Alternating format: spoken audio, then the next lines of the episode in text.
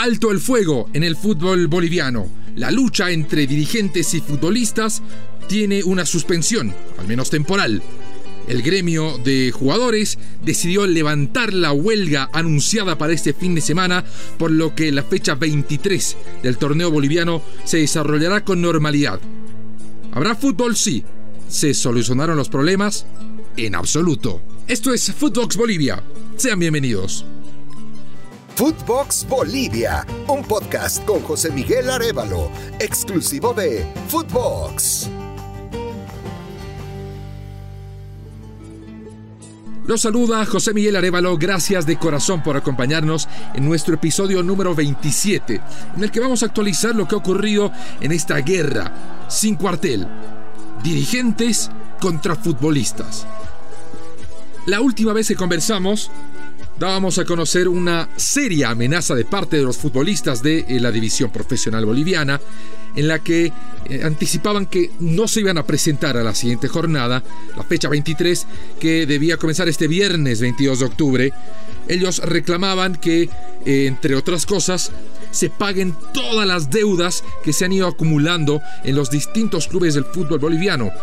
Así fueran jugadores de clubes que estaban al día todos los 16 clubes supuestamente iban a parar. Se esperaba la palabra de jugadores de dos equipos. Uno de ellos, San José, que es el más agobiado, que debe hasta 14 meses de salarios. Y el otro, Always Ready, que está entre los punteros, que está al día, y cuyo eh, ex vicepresidente ahora es presidente de la Federación Boliviana de Fútbol, por lo que, lógicamente, había una situación muy incómoda.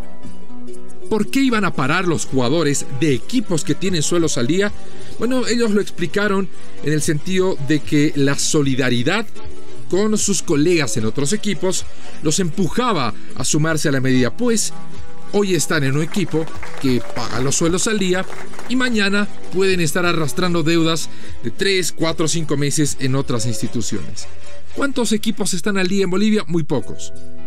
Los más notorios son Always Ready, Bolívar, Strongest y por ahí alguno que otro que tiene una plantilla mm, más reducida. ¿Cuántos equipos tienen deudas? La gran mayoría. Podemos empezar contando el propio San José, Pilsterman, aparece con algunos reclamos, por ejemplo, Aurora, está Real Santa Cruz, está Oriente Petrolero y Blooming, que también son de Santa Cruz, Real Potosí, bueno, es más de la mitad de los equipos que arrastran deudas de 2, 3 hasta 5 y como les decía 14 meses. Por eso se lanzaron a amenazar con una huelga y detener el fútbol boliviano. Esto obviamente ocasionó eh, un descontento frontal de parte de los directivos de la Federación Boliviana de Fútbol que se eh, estrellaron de bruces contra el gremio de futbolistas. Hubo una guerra de declaraciones en medio en la que eh, el presidente de la Federación Boliviana de Fútbol, Fernando Costa, acusaba de solucionar los problemas con maletines a los futbolistas. El secretario del gremio de futbolistas, David Paniagua, respondía al presidente de la federación diciéndole que eran los dirigentes los que se manejaban con maletines a cambio de votos. Por supuesto que lejos de hallar una solución al problema, estas declaraciones solo le lanzaban querosén a este incendiado ya fútbol boliviano. Por un lado, los futbolistas se mantenían firmes en su posición, cada vez sumaban más y más respaldo entre su gremio, y del otro lado, la federación también asumía medidas para que no parara el fútbol. Primero, cancelaron la fecha del torneo de reservas para que esos jugadores jóvenes de cada uno de los equipos de la división profesional saltaran a la cancha en caso de que, en definitiva, los profesionales no se presentaran. Y luego, incluso se planteó muy a la interna la posibilidad de cancelar el torneo, de terminarlo en la fecha 22 y así a repartirse los premios y cada quien para su casa, el fútbol se rompía. Obviamente esto generaba un grave, grave problema, no solo porque se dejaría de generar dinero por las eh, magras recaudaciones, en Bolivia la gente ya no va al fútbol, sino que también generaba otro perjuicio económico por la venta de derechos televisivos. La empresa que adquirió eh, el derecho de transmitir los partidos por televisión, obviamente dejaría de pagar ya que eh, el campeonato se terminaría faltando ocho fechas. Esto era eh, hacer más grande el problema. En virtud de ello, se reunieron los jugadores con su gremio de futbolistas y determinaron que no era algo prudente parar el campeonato, no era algo útil hacer la huelga y decidieron levantar la medida de presión. Propusieron al eh, presidente de la federación, a Fernando Costa, reunirse para solucionar de una vez por todas el problema. Y hasta plantearon que existan mediadores en esta negociación y se propuso a los capitanes de la selección, Leonel Justiniano, jugador de Bolívar, y Marcelo Martins Moreno, capitán absoluto de la selección boliviana, que dicho sea de paso, su participación en la primera división de Bolivia es mínima. Apenas jugó un poco en Oriente en su debut, no tuvo éxito y ha desarrollado la mayor parte de su carrera fuera de Bolivia. Serían los mediadores. Hasta ahora no hay una respuesta de parte de los dirigentes así.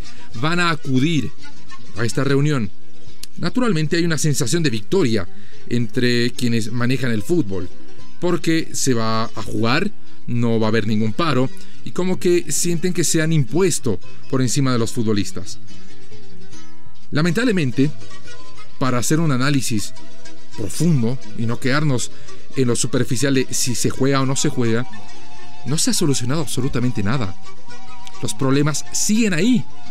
Se siguen debiendo salarios, siguen existiendo eh, problemas contractuales en varios equipos. Los futbolistas reclaman que no tienen instancias de eh, apelaciones o instancias siquiera de reclamo adecuadas para cuando se les debe salarios. Si un futbolista eh, se le retrasaron en el pago de sueldos, él puede demandar al club ante la justicia deportiva. Si el fallo no es favorable o lo considera injusto, debe apelar a un tribunal que está mayormente manejado por dirigentes, según acusan los futbolistas. Entonces, ellos no se ven protegidos ni respaldados. Por otro lado, los dirigentes apuntan a que las deudas son demasiado altas, que los sueldos que se pagan son excesivos en el fútbol boliviano y que esos son eh, imposiciones cuando no exigencias de los futbolistas. Entonces hay realmente un problema muy de raíz que no se va a solucionar jugando el fin de semana.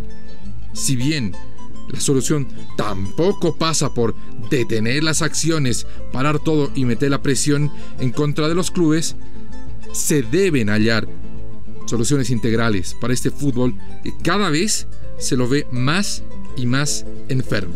La jornada 22 del fútbol boliviano determinó finalmente, ya con las cuentas claras, el descenso de San José de Oruro, este club que le debe, irónicamente, una vela a cada santo, cayó 4-1 ante Bolívar en La Paz y fue oficializado su descenso de categoría y corre el riesgo incluso de desaparecer.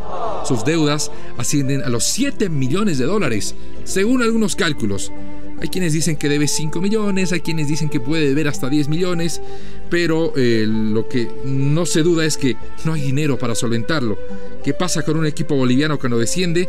Bueno, como no hay segunda división, debe regresar a su torneo regional para ganarlo y jugar el campeonato que asciende a un equipo a la división profesional.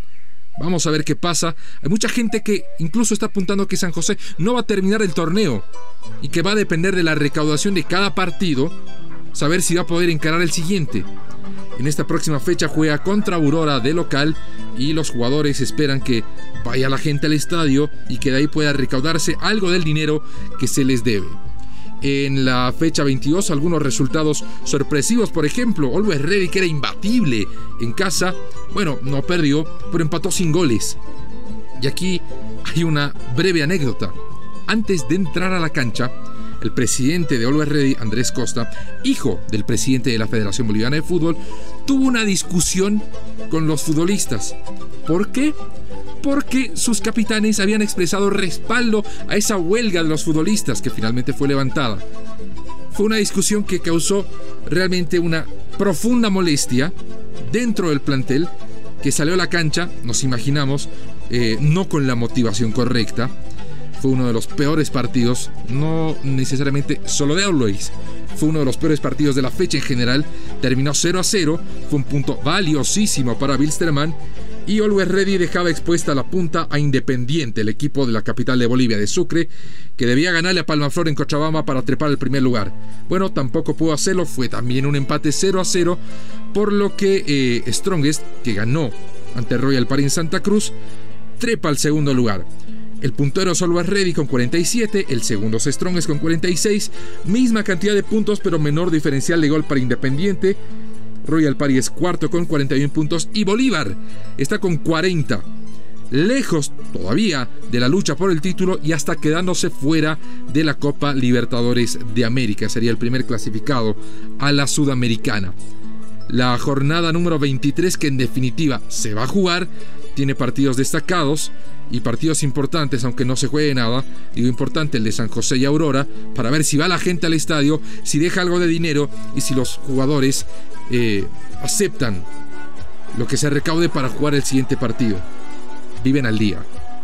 Entre los partidos destacados está el que van a disputar, por supuesto, Always Ready, el líder del campeonato, visitando a Palma Flor en Cochabamba, uno de los equipos revelación.